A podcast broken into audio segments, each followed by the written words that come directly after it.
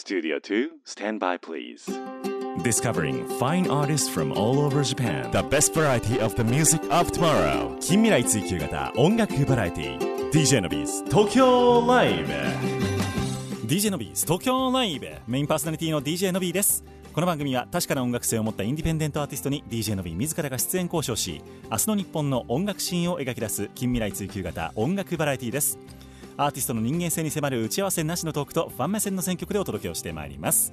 この番組は兵庫県西宮市桜 FM をキーステーションに FM 根室 FM ビュー FM トナミ FM 七子丹南夢レディオ富山シティ FM 鶴ヶ FM ハーバーステーション FM 松本宮ヶ瀬レイクサイド FM ハワイホノルルケーズレディオ東京 FM ミュージックバードを経由して59曲ネットにてお届けをしてまいります。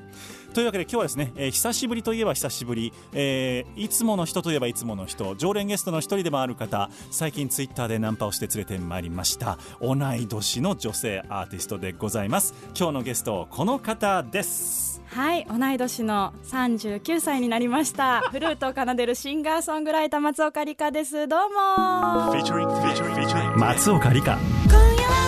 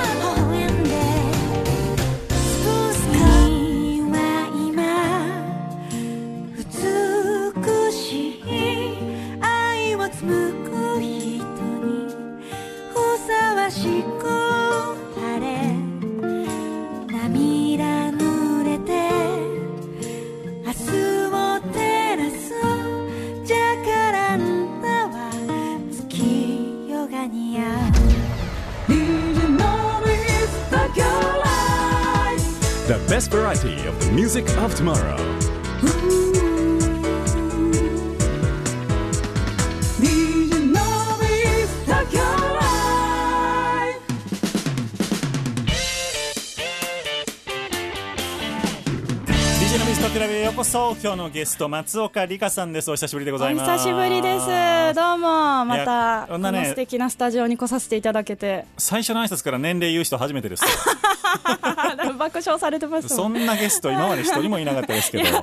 同い年って紹介されたんで。そうそうそうそう、はい。えもう全然隠してないんでしたっけ年全齢とか然隠してないですけど、うん。そのありがたいことに若く見られるので、まあ、あえて自分から だんだん言いたくなくなってくる年齢になってきたっていうのもあってなるほど。あのただワンマンの時とかに、うん。まあ、なんか例えば37になりましたとかって言うと若干お客さんがこう触れてもいいのか拍手をしてもいいのかみたいな空気になるから はいなるべく言わないようにただまあ隠しはせずなるほど。今年の4月もまあコロナ禍に関わらず、はい。あの六本木のクラップスさんでワンマンライブさせていただいたんですけどもあのそのグッズもあの39っていう数字をいっぱい入れて販売させていただきました。キーホルダーとかも。え今年39ですか？はい今年39で4月で39になりまあした。そっかじゃあ1個下だそういうのやった間違ってた。や僕今年ちょ40です。ちょっと間違えた情報流さないでくだいさいよ。やーリスナーの皆様もう訂正してお詫び申し上げます。1個下でした松岡里香4月の何日でしたっけ？4月15の良い子の日です。良い子の日に39歳になられたとはい。いうことでございまして、私の1個下の アーティスト1歳下でいらっしゃいました 松岡里香さんでございます。よろしくお願いいたします。お願いします。もうお付き合い長いですからね松岡さんとは。そうですよね。あの私の JG ブラッドの昼夜公演の時に司会もしてさせていただきましいたただいたりね。はい。2017年かな。そうなのあれ結構前なんですよね。そうなんですよ。でもすごいなんか楽しかった。いやーそうなんですよ。松岡さんのいろいろ思い出がありましてですね。だからはい。松岡さんといろいろこう絡んでいるからこそ他のアーティストさんともなんかねえーっとお話をいただけたりゲスト出たいですって言ってもらえたりとかあの松岡さんのヘアメイクの人とあ。飲みに行かせていただいたりとかですね。というのがちょこちょこあったりするわけなんですけれども。紹介ババアって言われてます いやいやそういう言葉を使わないの。は いすいません。お姉さん。紹介のお姉さんでございます、というわけで松岡里香さんでございます。どうぞよろしくお願いいたします、はいよろしくお願いします。とは言いつつも松岡さんのお名前初めて聞いたというリスナーさんもいらっしゃるかもしれないので、はい。自己紹介をお願いしてもよろしいでしょうか、はいえー三重県の伊勢で生まれて奈良で育って、はい。えーこの東京に19歳の時に100万円を貯めて出てきて、えー事務所には今所属せずに、うん。400から700人キャパの会場で、うん。えー単独公演をさせていただき、まあ、うんファンの皆様に支えられ、うん。活動させていただいております松岡里香さんです。松岡里香と申します。ぜよひ覚えてもらえたら嬉しいです、ねええっ、と僕だから伝承ホールのライブとかも行かせていただきましたし、あと何回か多分ライブ見せていただいてるんですよね、松岡さんのについては、はい。えっ、とシンガーソングライターでありつつもえっ、とフルートを吹くと。はい。フルートを吹くえフルートを奏でるシンガーソングライターでしたフルートを奏でるシンガーソングライターっていう、まあ、あの肩書きみたいなのを、はいはいはい。あの自分でこれだって思ってはい。名乗らせていただいてます。いいですねはい、あのーね要は歌う時と、うん。そのフルートを吹く時と、うん。両方こう口を使うわけじゃないですか。そうなんですよね。なんかギターとかピアノみたいに手じゃなくて。そうなんですよね。同時は無理なわけですよね。そうですね。同時でできたら今頃もっと売れっ子になってるかと。別の方面でね多分ね。隠し芸大会的な方でね。そうでもそうですね。だからあの自分がマイクスタンドに挿してないとはい。フルートって吹けない両手使うから、はいはいはい。でマイクを持ってハンドマイクで歌ってる時にあの間違えてフルートあこうどっかに歌い出しにステージうん袖まで、落ち着いてそううん。ステージそうだよね。今まだ走ってきたんですよ今日ここの会場に来るまでに。だからあのちょっとハイテンション会場っていうかスタジオ。今日やばい変なテンションでラジオをお届けさせていただいてますけど普段はもっと普通の落ち着いたはい。女性です。それはい、汗だくでスタジオ来てくれってですね。そんな急がんでもええのに。もう本当なんかね。はい。マイクスタンドに。マイクスタン、はい。マイハンドマイクでステージのお客さんの近くまでなんか歌いに行った時にはいこう次感想がやってきてフルートを吹かなきゃいけないのにフルートを吹ける状況にいなくて、うん。うん。慌てて感想までにマイクスタンドの元に戻って、うん。マイクをスタンドに刺さなきゃっていう事件は何度もなるほどあねります。そのままもう口笛でやっちゃうとかっていうのは芸として面白いかもしれない。確かにフルート吹くと見せかけ見せてね。かけて実は。そう口笛そんな上手じゃないんですよね。あそうなんですね。そう残念ながら。そっかそっかそっか。でもうん。すごい私はフルートの音色大好きで、うん。自分でフルート吹いててああ癒されるってなります。なるほどなるほど、うん。じゃあ自分で吹いてて眠くなったりするんですか？それはさすがにね。そうですね。そっかそっか。家で練習されるんですか？しますね。でも、うん。本気の音で出すと 多分苦情が、あそうですよね、うん。大変ですよね。鉄骨でもフルートの音はなんか響く。あ管楽器が通りますね。そうなんですよね。だらからもうふーんって。あちっちゃい音ですごいちっちゃい音で練習します。でスタジオ入った時うん。に思いっきり出すみたいな感じですけど、なるほどね、うん。あれってあれ電子フルート的なものってあるんですか？ありますね、うんうんあけどプラスチックの全然音程は悪いし。えあそうなんですか？そうあとフルートのワンスフルートをもっとちっちゃくしたこのぐらいこのぐらいでわかんないですね。ピッコロ的なピッコロそう、はい。なんで知ってるの？え小学校で習いましたよ。ピッコロ、はいなぜ？え管楽器一覧みたいな音楽の教科書載ってましたよ。ほら今。え小学校の時って。スタジオ全員うなずいてますよ。え嘘。え嬉しい。ピッコロを知ってくれてるなんて。ピッコロの何なんですかねどう？え嬉しい。えなんで？吹奏楽とかじゃないですよね。違う違います。載ってましたって音楽の教科書に。習った？笛の仲間って言って、嘘。うん、フルートとかクラリネットとかピッコロとか。私じゃあ音楽の授業受けてないのかもしれないな。何してんすか？わかんない。生きてただけです。でもえ？嬉しい。でもピッコロはプラスチックのあります。なるほどなるほどうん。なるほど、あのもちっちゃいから音、うん、でも音程狂いに狂いやすいですけどねプラスチックはね。ね。ね。でもそうピッコロも吹いてました。うんうんうん。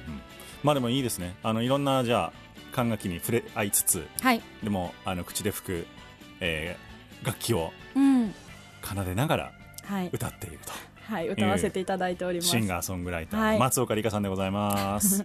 そうなんですよ。緊急事態宣言だねみたいな話をなんかツイッターでやってて、だったと思いますけど僕勝手に記憶してるんですけど、うんうんでなんか松岡さん今度またラジオ来てくださいよ、うんうんみたいな行く行くってなってでそこから普通に連絡を取り始めたみたいな。いやーでもそうですね。すぐに連絡をあそうですそうです。来てくださいって言って。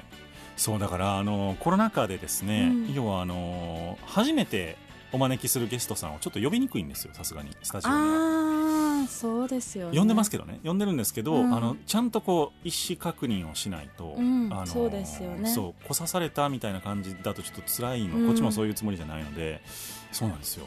そうですよね。だからもう大体気心知れてるアーティストさんを、うんうん。あの来れたら来てみたいな感じでこう声かけさせてもらったりとかっていう感じで今は運営うんをさせていただいております、ね。うん。ナビーさんも10周年この番組が10周年です今年。ねおん。めでとうございます。ありがとうございます。僕自身はなんか23年になりますね。おラジオパーーソナリテすごいィとしては。すごいですね。いや本当え松岡さん何年です？えっと来年でうん。音楽活動20周年、ですね。おめでとうございます。初めてお金を取ったライブをしてから。お金を取ったライブをしてか 本ら当なるほど。それは、えっと、三重県でやったあ違うわどこでやったんでしたっけ最初のライブは？えっと奈良県ですね。奈良の郡山城ホールっていうところで300人のホールを抑えてからそこそれそこも単独公演で自分で事務所に入らずに。売り切ったんですか？300年300枚は売り切れなかったですけど、高校の友達とかあとはその当時ってホームページビルダーっていうのでホームページ作っあてったそう。でなんか魔法のランドとかあありますよねあの時代。ありました。ですあの知り合いのパソコンに詳しい、うん。まあ塾をされてる先生に頼んで、はそこの塾には通ってないんですけどで 作り方を教えてもらって、うん。そこから集客してでも、あのー奈良県に住んでる時から広島とかあと名古屋の蒲郡とかからもファンの方が来てくださってすごいね、あちこちに集もう頑張ってもあの高校卒業したばかりです。歌を目指してます、えー奈良県の300人のホールを抑えました。来てくださいっていうのをもうあちこちに書いて言って、うん。半分は集めましたね、なるほどね、うん、いやまあちょっとあのー今日はですね松岡さんのそのお人おとつながる術みたいなところもちょっと あのー聞きながらお話を進めていきたいなというふうに思っておりまして、何かはい今日あのーリリースがあるとかっていう感じではないんですけれども、はい。ちょっとライブのご案内なんかもしていただきながらですね、松岡里香とはというところを掘り下げていきたいというふうに思っておりますけれども、はい。まず最初にお届けするナンバーが「泳げ人間くん」という曲でございます、はい。どういうナンバーでしょ泳げ人間くんです。どういうこと？え曲の内容は？あ 内容か。いきなり曲紹介されましたけど。大丈夫かな今日今日はうん。特別すごい天然に感じてると思うんですけどリスナーの皆さんは。全然そうじゃない。今スタジオ全員固まってますよ。どうしようやばい。今日ちょっと今日いつもに動画超えて。と、はい、いつもの120倍ぐらいの天然でお届けをしておりますけれども。人間くんですって言っちゃった、どういうナンバーでしょうか？えー。もう泣き始めましたよスタッフの中の。あのスタジオの中の人が。アップアップナンバーで。アップルナンバーで。えーっと嫌なこともあるけれど、うん。えー音楽の海で今日は溺れて忘れて楽しもうぜ。なるほどなるほどっていう曲です。お届けをしてまいりましょう、はい。松岡里香さんのナンバーです。泳げ人間くん。毎日毎日僕らは鉄板の上で焼かれたたい焼きを米に気づかぬが仏。うろたえたら負け差し置き見失わないで。気を抜けばポイと捨てられ心焦がす。何が嫌になっちゃうよ。そんな日も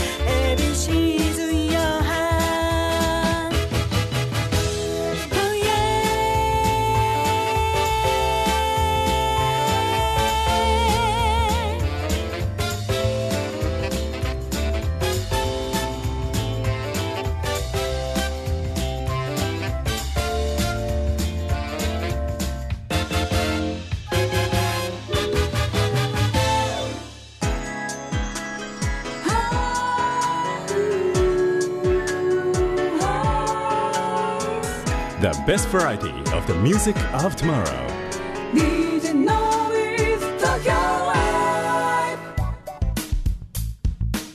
お届けをいたしましたナンバーが泳げ人間くんという曲でございました、イエーイ。曲の間に落ち着きましたか少し、はい。だいぶ落ち着きました。お茶も飲まれて、はい。汗も拭かれて、はいはいい、や久しぶりにあの松岡さんのそういう姿を見ましたね。あの天然の感じ。ね本当あのねなんですよね。頑張って普通の人間のふりをしてるうん。んですけど普通の人間に憧れ続けてうん。こんな年になってしまいましなんかね最初僕演技だと思ってたんですよ、たどういうこと？そういうのがそういう天然なのが。どういうこと？天然が演技？うんいやだからあのあそういうキャラを演じてるんだと思ってたんですよ。嘘！私可愛いでしょ的な感じで。嘘！うん本当に。マジで？最初ちゃんとあ初めて会った時ね嘘。うんだからあざとい人やなと思って。た そんなバカなかわいそう松岡さん。いやいやいや。いやまあそのそのなんかあの否定的な意味じゃなくってなんかううまいなと思って。あそう、まあでもえそんな風になみそんなそんなにうまいこと演じれてましたか？いや演じてるんじゃないっていうことに気づいたんですだから。あそそっか。えでもなんかそれはそれでちゃんと社交辞令ができてるってこと？社交辞令？わかんない。ちょっとダメだやっぱり喋り出すと今そう日もそうですね。演者としてすごく面白いなとは思った思ってたんですよ。ありがとうございます、それをだからあのこれはだから松岡さんはステージの上でこういうキャラを作っているんだろうと思ってたし、この番組に来ていただいた時もあだから番組上ではそれはそうだよね、もう表に出る人だからそういうキャラ作って面白いなと思ってたんですけど、何度かだからお食事とかをご一緒したりとか、はいはい。現場ご一緒したりして、うんオフでもこれないな えでも私はちゃんとしたいんです。もう本当に心の底からちゃんとしたい。いや本当今の超絶知らんがなですけどね。いやマジで。いやでもあの先日の4月15日のあの六本木クラップスさんのワンマンは、うん。あの緊急事態宣言が突然あの本番の、えーまん延防止。マンボウね。マンボウ、マンボウが、はい。えっと数日前に突然出て、うんうんうん。あみ12日から、えっと、まん延防止策が適用される、で15日が本番だったので、突然のあの会場から1時間開演をはじ早めてくださいって言われて、はいはいはい。でも平日ですよ、うん。でおおどうしようってなって、あのその打開策として通常の開演時間から30分だけ早めて、で2ステージ制だったのを、はい。えー1ステージにしていただいて、はいはいはい。MC を1回もしないっていうライブをしたんですよほねう。だから喋らなかったらバレなかったですよ 長い説明やな。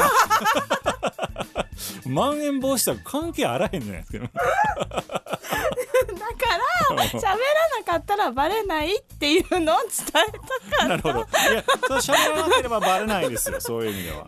た だからなるほど。じゃあ音楽はだってしっかりしてありますよね。そうありがとうございそう。ますあそういうことですね。音楽はしっかりしていると。はい。でも喋るとダメなんだと。ダメ、はい。ダメっていうか喋るとそうなっちゃうんだと。そう。だから、今日ラジオなんて大変喋る場所ですもんね。そうなんですよ。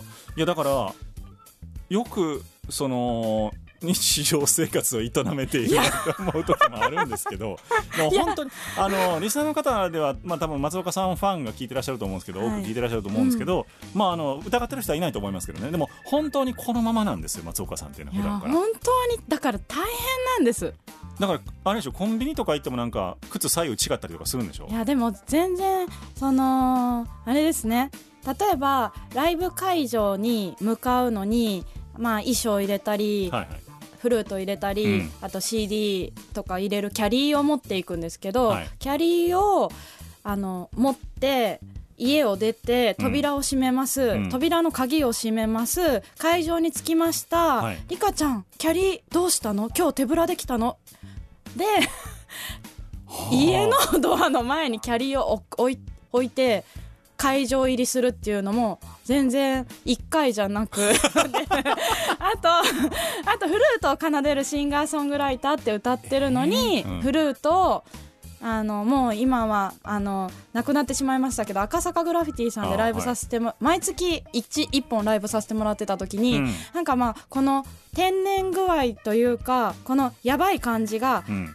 こうなんか波があってピークな時とちょっとしっかりするああるんですこの一応。こうなんかはいはいあるんですよね。はい。はいで まあピークのやばい時のシーズンは6ヶ月間毎月フルートを忘れて会場入りしたことあって。大きいフルートしといた方がいいっていう。いやなんかでもギリギリまでこう練習してたりとかはなんかなんだろう。なんかやっぱなんかちょっとなんだろう単細は胞。でも ね待って待って。解決策。そういう私の解決策、いはいはい。そこから喋らせないっていう DJ DJ さんに喋らせないっていう。あの、はい。あのだからそこから私はこれ以上もうなんか過ちを犯してはいけないっていうはいのを学びまして、うん。えーあれですよ。紙？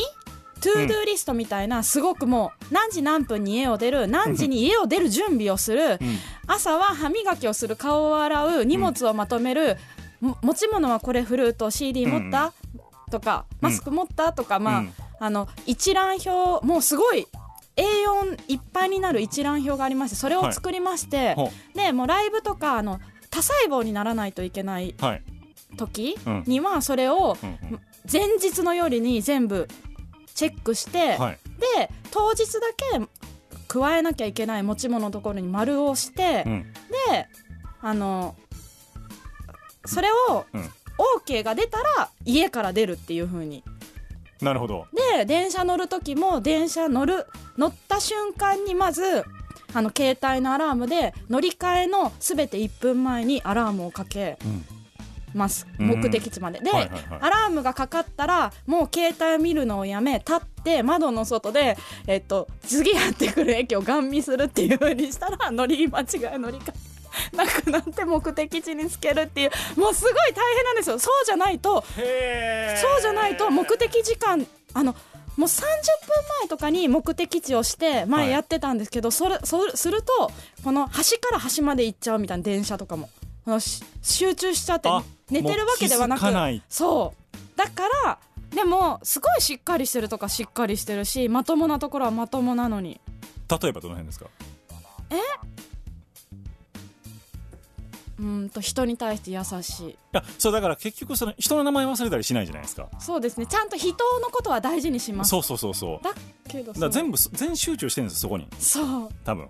全集中してるんです。ね。あそうあとなんか、うん。そうワンマンの日とかにこう「何時入りです」とか「お願いします」とか「ありがとうございました」っていうのは忘れない。いやすごい大事だと思う。いやだからそういうちょっとあの松岡里香の、えーっと人付き合い術を今日は 本当は今のトークで聞こうと思ってたんですけどちょっとあの逸話がすごすぎて。ぼ僕ほぼ喋ってないんですね 本当に、うん。私今日あれですね DJ のびえラジオ出演して以来の一番喋ってるかもしれない。そうなんですよ。僕の番組ではすでになくなってる可能性があります はい。えー、と続いてのナンバー「Way to Go」という曲はい。をお届けをしていこうと思いますけど、はい。どういうナンバーでしょうか？Way to Go は、えーワルツの曲にな三拍子の曲になってるんですけども、はあのずっと A メロ B メロが4回繰り返されるんですけども、徐々に後半にかけてブルースあクラシックからポップスミュージカルブルースジャズみたいな感じでコードが同じコードの中でもこうサーティンスが入ったりとか、うんうんうん展開コード展開があって聴いててすごく楽しんでいただける本当にミュージカルのような、えー楽曲になっております。はいお届けをしても楽しい。とても楽しい、えー、Way to Go 応援歌、はい優しい応援歌みたいな曲です。お届けをしてまいりましょういただけたら嬉しいです。松岡里香さんで「Way to Go」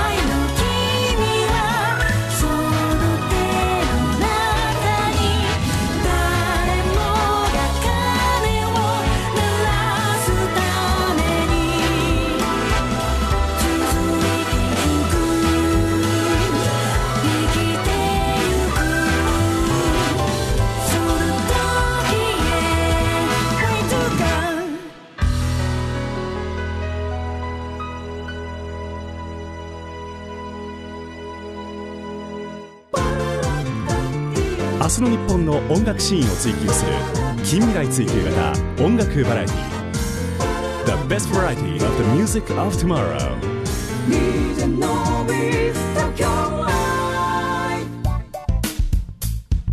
お届けをいたしましたナンバーが松岡里香さんで Way to Go というはいナンバーでございました、はいお落ち着きました大丈夫ですかまた落ち着いたけどね 喋ってるうちにねまたなんか今日は元に戻ってしまう。なんかさっきもだってあれですよ。あのーね1分前に電車ではね乗り換えの1分前にアラームつけて、はい。大丈夫なようにはい。今日めっちゃそれで遅れてますからね。今日はあのあれ 今日はあのスタッフのさんと一緒に来させていただいて、えーはい。あの、話に花が咲いたんですね、うん、話に花が咲いて。なるほどあのアラームをかけ忘れたんです。よその、人付き合いのところなんですけど、うんうん。いやまあさっきでさっきもおっしゃってましたよね、はい。その人と人と紹介するのがすごい得意、うんうん。得意というか好きというかそうですね。みたいなことをおっしゃってて、多分僕も何にも何にも多分松岡さんの経由で紹介されているんですけど、うん。で松岡さん直接に紹介されてなくても松岡さんとつながってますよねって言って、僕そんなことあるんですか？ありますあります。すごい私。えリカちゃんとよくやり取りしてますよねみたいななんかツイッター上のやり取りとかを見てでなんか安心感を持ってくれるんでしょうね。え すごい、っていう人もいたりとか、え。なのでだから多分松岡さん経由で本当に多分片手では足りないですね。すごいありが2とうございます。桁ぐらいの方と僕知り合ったりしてるわけなんですすけど。ごいですね。ありがたい。そうでも本当に多分僕の知らない人もともつながっているでしょうし、うんうんうん。業界の中で多分このライブハウス弾き語り界隈で松岡里香を知らない人は僕はい。やいやいやい聞いたことやないんですけど。それはなそんなことはないですけど。もはいいや自分がそう思ってるだけだと思いますよ。あ嘘、う。ん。やった。知ってますっていう人結構多いんで。やった。そう会ったことないんですけどみたいな。そうなんですだからその、はい。どういうふうにこう人と人との関係を捉えているのかみたいな松岡さんは。人と人の関係をどう捉えているかうん。でもなんか自分がいいなって思ったものとか自分がされて嬉しいなって思ったことは人にしてあげたい。おた例えば？なんかあとうん例えば。でもなんか基本的にこう困ってる人をほっとけないん的なものはあるのとうん。すごく相談されるんですよ。うん。シンガーさんたちに。なるほど。でこうしてこうやったらこうしたらうまくいくよとかこういう風になんかこう活動の活動の中でこう自分で刺激を作っていってあげるうん。目標でもいいし、なんか例えば例えばこの DJ のびーさんのラジオに出るっていう、じゃあそこに向けて CD をリリースしようとかって一つ目標を決めると二つ目標ができて三つできてっていう風になるよみたいなのを言っこうなんていうの？その道こういう道筋があるんじゃないとかこういう道筋があるんじゃないっていう中で例えばあこういう音楽をやるならこういうサポートさんがいいかも紹介するよとかん。こういう風にやったらこういうフリーライブいいよ紹介するよみたいになったりまあでも紹介しすぎてなんか疲れてきた時はありましたけど なんか無意識にもうなんかいいなと思ったものを別にもう音楽関わらずうん。この化粧品いいなと思ったら紹介しちゃうし、うんっていうのはだからなんだろうもう知らない全然関わりがないアーティストさんからあのリカさんみたいな感じでうん。あのあれですねどこどこのライブハウス紹介していただきたいんですけどって来たりとかも来ます。とかそうですね。本当に売結り構そのでもリスクを伴うじゃないですか人を紹介するのそうですね。伴うね。伴うことを知らなかったあ。知らずに。純粋にやってたんですねそこは。純粋に本当にいいなって思ってもうアンパンマンがこうパンあげるみたいな感じの感覚で。なるほど。でもすごいそれでなんかまあなんだろうおひうーんなんでしょうね。なんか世界が 世界は共に平和になればいいと思う。思ってたのかな。なんかちょっとでもそれは、うんそれでちょっと痛い目にあったりもしたこともあるので、はいはいはいはい。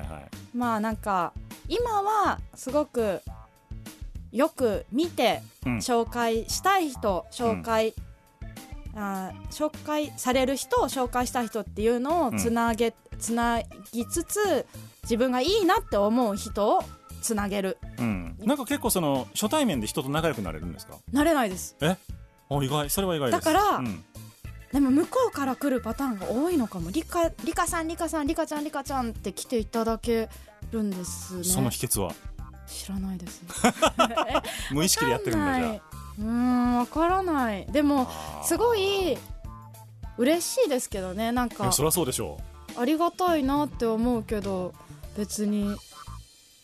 でも私人と人を比べないし自分うーん音楽面でなんかどうん比べたりしないからかも。うそうかそうかそうかそうか。わかんないんですけどね。利害関係が少ないからあ利害関係のある人がそんなにいないからある意味ではこうでもシンガーソングライターの中では、うん。えー名前もある程度知れ渡っているし。あと悪口絶対言わない。あ本当ですか？絶対言わない。あのメガネとか言ってませんどっかで僕のこと。言わない。メガネぐらいなら言うかな。でも言うと思う。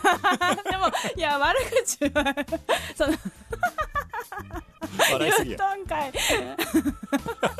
いや言ってないですけど言ってないけど でもなんか基本的に人のことを、うん。といなんかひいい意味で人に興味がないのかもしれないですね。だから比べもしないし、ああなるほどね、うん。自分にしかも自分でいっぱいいっぱいです。こんな大変な。そうっすよね。そう電車に乗り換えできないんですよね。そう。もう自分でいっぱいいっぱい。他人のことを傘とかなくす人ですか？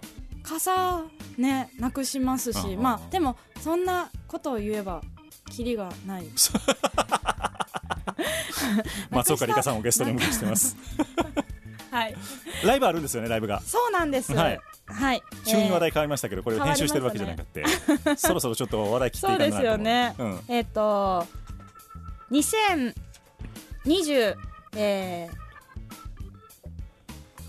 2年に音楽活動を20周年迎えるにあたって、まあ、あのラバブルという企画をずっと2019年からさせていただいていて、はい。えーその中であのラバブル愛しいっていう意味なんですけれども、2020周年を迎える頃には自分がステージから見た景色をもう今まで味わわせてもらってきたうん。大きなホールコンサートでたくさんのお客様をプラスもっと愛しい景色をこう見たいなステージからって思って、あのまず一つその一つで女性のお客様同性のお客様を増やしたい。ほで子供のお客子供も来てもらえるような、うん。えーライブにしたいなっていう万もっと万人の方に知っていただきたいっていうのを思いで19年からの女性が主役ワンマンって言って女性のお客様があのしか来れない。で男性のお客様は女性のお客様を連れて来ていただけたら入れるっていうライブをワンマンライブをやっていまうして。僕無理やわ。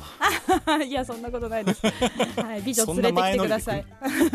で、あの今度6月の20日にはい。中目黒の FJs さんで、お。今回は、えー女性をエコひいきライブっていう形でエ、コひいき。はい、女性の方をエコひいきでもう前列に座っていただいて、うんあの子供も泣いてもわめいても叫んでも怒られないけど生の演奏を小さい時から味わっていただけますよっていう。いい話じゃないですか。の、まあ、このこのコロナ禍なので迷ったんですけども、うん。えやりましょうと。ーやろうと思って、えー企画させていただきました。ぜ6月ひの20日ですか20ね日のお昼間ですね、とそれは日曜日ですかね。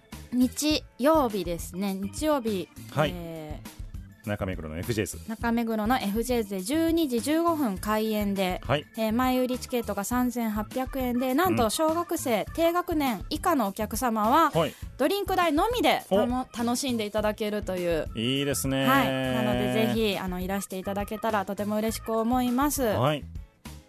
やりましょい、うぜひとも皆さんえっとチケットはどういうふうにしたらよろしいでしょうか？チケットは松岡理香で検索していただけましたら、はい。ホームページが出てきますのでそちらの予約サイトから、えーメールいただけたら嬉しいです。はい、えー、松岡里香さんの「り」は里で「か」は果実の「か」はい、ですね。ふるさとの里。はい、ふるさとの里と、えー、家族のか果果実のか果実のかでございますので、ぜひとも皆さん、えー、検索をして、えー見ていただければというふうに思います、続いてのナンバーでございますが背景レオナルド・ダ・ヴィンチ様をお届けをいたします、どういうナンバーでしょうか？えー私は4月15日良い子の日に生まれたんですけども同じ誕生日の、うん。えーレオナルド・ダ・ヴィンチという、うん。えー天才にとても惹かれて彼の生い立ちを、えー調べた時に、うん。えーまあ、あらありとあらゆる分野で天才と呼ばれて発明したのに完成だって言った作品が数十点しかないんですよね。ほ。でなんでこの人はこんなに天才と言われて、まあ、いろんな気づきを世界に与えたのに完成だって言えなかったんだろうって思った時に、うん。まあとても母親の愛情に恵まれていなかったりとか女性一一生涯孤独で亡くなられたっていうことで、彼が探し求めていたのはもしかしたら愛ではないか。愛はどこにあるんだろうって思って人間を解剖したりお天気を調べてみたり建築学とかいろんな分野で、えー調べて調べてでも目にも見えない手にもつかめない、えー結局愛を探し求めて彼は亡くなっていったんではないか。そして愛の大切さを、えー私たちに教えてくれようとしてたんではないかっていう、えー思いを背景レオナルド・ダ・ヴィンチ様っていう彼に手紙を書く形で作った曲です。お届けをしてまいりましょう、はい。松岡里香さんのナンバーです。背景レオナルド・ダ・ヴィンチ様。タイムマシンに乗って。君が見てた世界は僕らの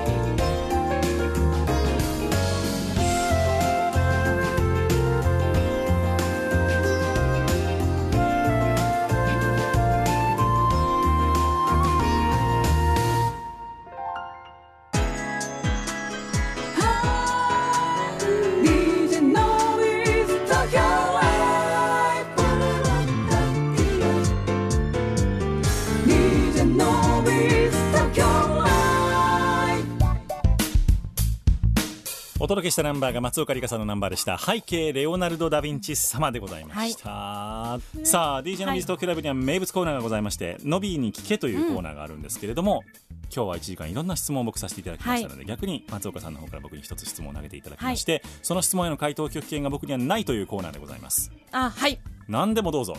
はい。えー、私は私は、DJ のびーさんは、うん。すごい、うん。あの多忙な日々をこなされてるじゃないですか。そうでもないんですよ、嘘、いうん、やあのでもはい。ラジオもあのラジオやってます。経済経済 Voicy やってます。 Voicy で、はい。ねあんだけそのいろんな情報をインプットして、うん。アウプアウトプットして、うんっていうでお料理も作られるでしょ、パン焼いたりしてますね。うん。ですよね。はい。っていうでまめにこう更新するじゃないですか SNS、はいはいはい。それってものすごいパワーの持ち主だと思うんです。うん。で、うん。毎日何時に起きて何時に寝てるかを知りたい。あとはい。息を吸い込んだところであと。はえっと日々のルーティーンを知りたいです。参考にさせていただきます、あはい。えーっと大体1時前ぐらいです。12時半から1時ぐらいに寝て、うん。えーっと7時前に起きます。6時半かあら7時でも結構じゃあ何時間？6時間睡眠？6は寝てます。うん。まあ本当に忙しい時5とかになりますけどあ6は寝てますね。で次の日何もない日も大体でも7時半から8時には起きてます、うんうんうん。です。で朝一で何されるんですか？朝一で水飲んでうん。トイレ行ってみたいな普通のことですね。顔洗ってみたいなことをやって、仕事？まあ一つあの朝のニュースの収録をえーっと7時前からやってそれがまあ8時前には終わる感じなんですけど、でそこから僕普通にサラリーマンなので、うん。えーっと仕事を行く。だ今リモートなんでうん。一旦その8時収録終わりでメールチェックだけして朝ごはん食べて、うん。えーっと子供がいるので子供を送り出し、はい。えーっと仕事を9時から始めますよね。はい。9時からまあ5時6時まで仕事をやって、で終わったらまあ晩ご飯作るか、まあ、今日みたいに収録をに来ることもある、まあ、週の5日平日あるうち2日は外に出るのではい。収録とかで、はい。えーっとでそれはご飯を作り置いておく感じなんですよ、うん家族で僕はあの調理担当僕なので。うんいやねそうなんです。そうなんですよね。ですごい。何もない日はそのままご飯食べて酒飲んで寝るみたいな感じ、でもすごい素敵ですね、うん。それが日々皆さん思ってるほど僕忙しくない。でももっと忙しいともうなんかそう5時とかに起きて朝活してご飯食べてみたいな。全然です。してると意外と普通です、ね。うん、でももともと僕8時に起きる人だったんで。おそ遅めじゃないですか？サそうそうラリーそうそうです。もう必死で9時に間に合うかどうかみたいな会社。へえな生活だったんでそこからすると今はすごいすっきりした生活できてますよね。うーん。うん。じゃあでもあれですね時間の活用が上手なんでしょうね。それはちょっと言われるようになりましたね最近。うん。うん。あのー9時から5時とかって、うん。もう途中にあんまり休み入れないんですよ、ご飯は？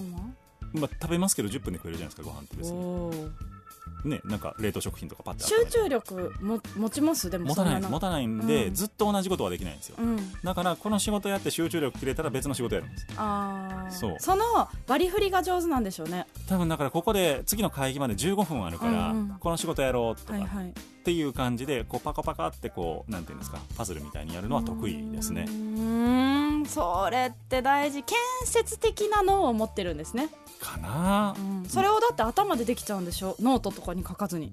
あ書きますよ。タスクは。はい。だからあの頭だけでやってるとミスります。あーうんうんうんうん。ああ忘れてたみたいな。のなは絶対出る。それは前の日の夜にやるんですか？あいやいやもうその日の朝に今日はこれやろうみたいな感じで、でも絶対こう予想してないことが起こるそうですよね。そう。それはだから間に一応空白は作って。何分ぐらい？めっちゃ細かく聞いて、えーでも2 3 0分空白はできるもんじゃないですか？会議早く終わったりとか。ああそういうことか。そうそう。1時間を持ってた仕事がなんか30分で終わったりとかってあるじゃない。そういうのは勝手にできていくのでなんか詰め詰めのギリギリにはしないようにしてますけど。こうよく分かってる一日の過ごし方って感じが失敗してますからね何回もね。いやあやっぱ失敗から学ぶんですね。そうそうそう。だからあのキャリーケースは僕は忘れていかないですね。でも私はもうキャリーケースを忘れることはなくなりました。鍵を閉め忘れることはあるけど。それはまずいな。そうでもすごい。い一回もお金取られたことないんですそういうこと何回もあるんですけど。いや本当気をつけてくださいね。守られてる。だから私はうん自分の守護守護神守護霊たちに、ご先祖様たちにいつも感謝することを心がけてます。急にすごい話 なるほどね、はい、まあまあでも感謝を何らかみもうミスはなくならないからうんじゃあミスをフォローしてくれて事なきを得て得るように導いてくれてる目の見えない者たちへの感謝をもう日々寝る前に毎日してます。なるほどね。で朝起きた時にも毎日します。まあでもそういうことなんでしょうね。感謝してるとか、あのー一個一個ありがたいと思っているかどうかみたいなところって結構人をこうね見てますからね意外と。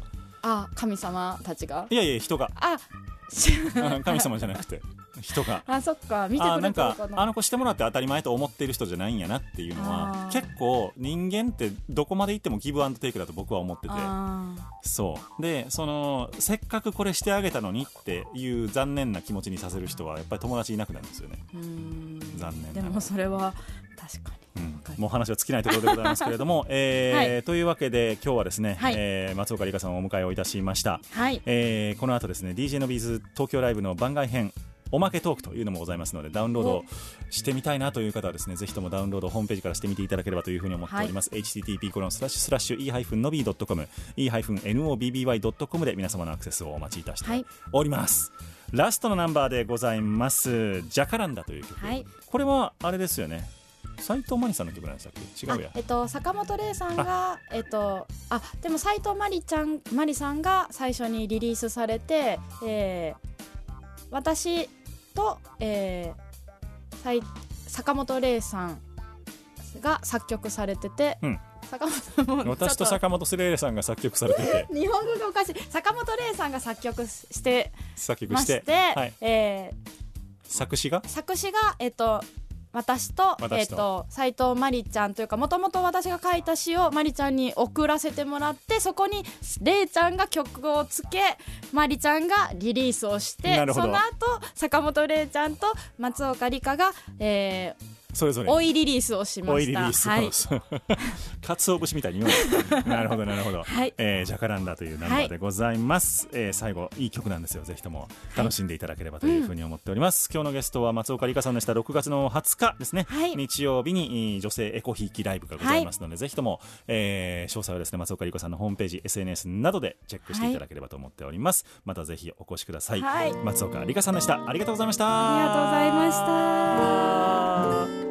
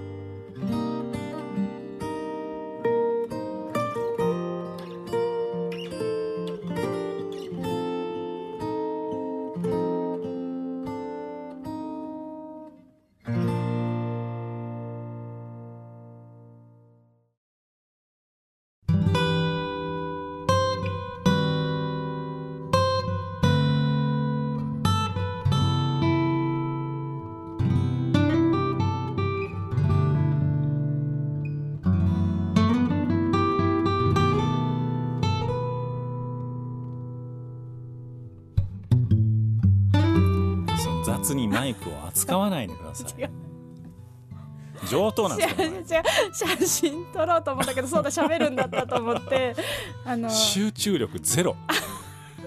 今日だから今日は特別。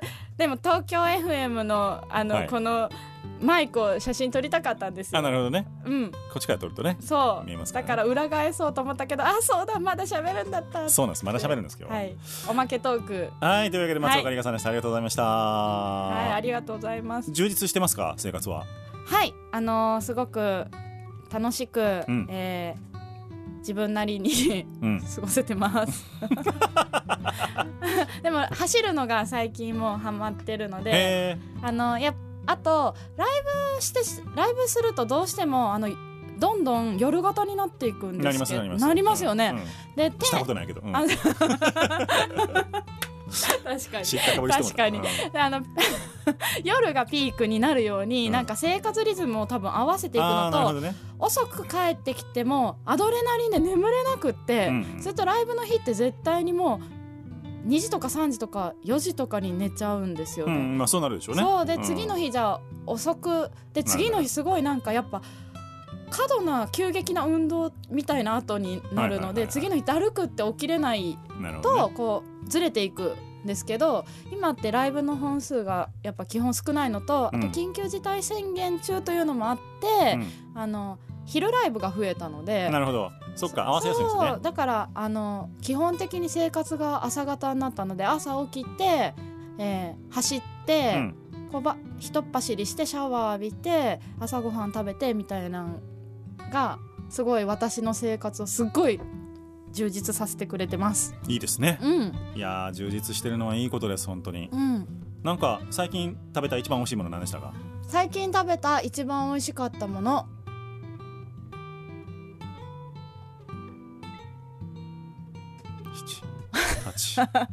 なんだろ十う全部美味しいからな。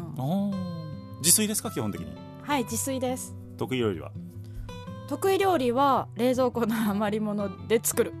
なるほど。な名もなき料理たち。名もなき料理たち。そう。名もなき料理たち。うんうん。ひらめいたものを作る。えー、何でも冷蔵庫の中にあるとしたら今から何作りますか、え今から、うん、今日今から今日はうんともう、えー時間も今昼間ではないので夜ですね。ビールに合うおつまみを作りたいと思いますが何行きましょ何行こうかな？大根おろしをうすっ大根おろてし。しらすを乗っけて醤油をかける。うん少ないぞあでいくらも乗せる。いやいやそういうことじゃなくて。いやいや量がその大根おろしでお腹いっぱいにならないですからねどうやったって。一本おろしてもそんな腹にたまらないじゃないですか大根おろし確かに。健康的やけど。喉にもいいですか？らね、もうでもおつまみ系になっちゃうからじゃあちょっと手の込んだものとして、うん。えーでもなめんどくさいよな。飲むだけだからな。結構飲むんですか量は？うんそんな飲まないです。どんな飲まへんの？えでも強いとは思いますけど飲まないですね。なるほどね。普段はね。うん、うん。何作りますかね？ほうれん草のおひたし。ああいいですね。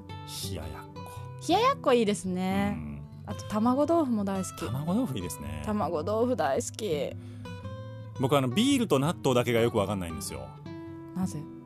つまみとしての納豆がよくわかんない。どういうこと？ビールえ納豆をつまみにビールを飲むってこと？そうそうそへえうします？いや納豆は大好きですけどビールのつまみに納豆はしたことないですね。ビールとか別に日本酒でもなんか。え納豆をまずつまみにあんまりしたことしなないかも。でも結構する人いて僕よくわかんないんですよね。まあけ健康的。そう健康的で全然全く否定はしないんですけど僕はよくわかんないなと思ったり。あーあとなんだろうな。でも結局一周回って白い飯とかが美味しいんですけどね。そうですなんだなんねだつまみは。最近でも業務スーパーで買ったパッタイ、パッタイ風のタレが売ってて業務スーパーに、でそれをあのそれでこうささみとかもやしとか何でも味付けるとあのなるほど。美味しい。何でも何でもとお豆腐の上にそれを乗っけるだけでもいいし。ちょっと甘辛のね。そうそう甘辛のあのね麺だけじゃなくって、うん。はあとなんか糖質制限をちょっとしてるのでいはいはい。オートミールはや流行ってて自分の中で。オートミールをの上にその、まあ、残ってる野菜にパッタイのタレをかけて乗せるだけでめっちゃ美味しい、なるほどね。オートミールって僕そんなに美味しくないイメージありましたけどその食べ方は美味しそうですね。美味しいし、うん。最近のオートミールは美味しい、なんかね僕最近食べたんですけど、うん、オートミールが美味しくないというよりは白米がうますぎるんやなっていう結論に落ち着いてます。ねそうかもん。そうかも、オートミール多分普通なんですよ。普通白米がうますぎるんですよそうですね、うん。それはそうかも。そんな気がします。何の話や？というわけで、はい。松岡里香さんでございました、またぜひお越しいただきたいと思っております、6月の20日。はい。えー、と中目黒 FJ はい。にお越しをいただければというふうに思っております、言い残したことないでしょうか？大丈夫です。ぜひ松岡里が興味持ってライブに足を運んでいただけたら嬉しいです今日のゲスト松岡理香さんでした。ありがとうございました。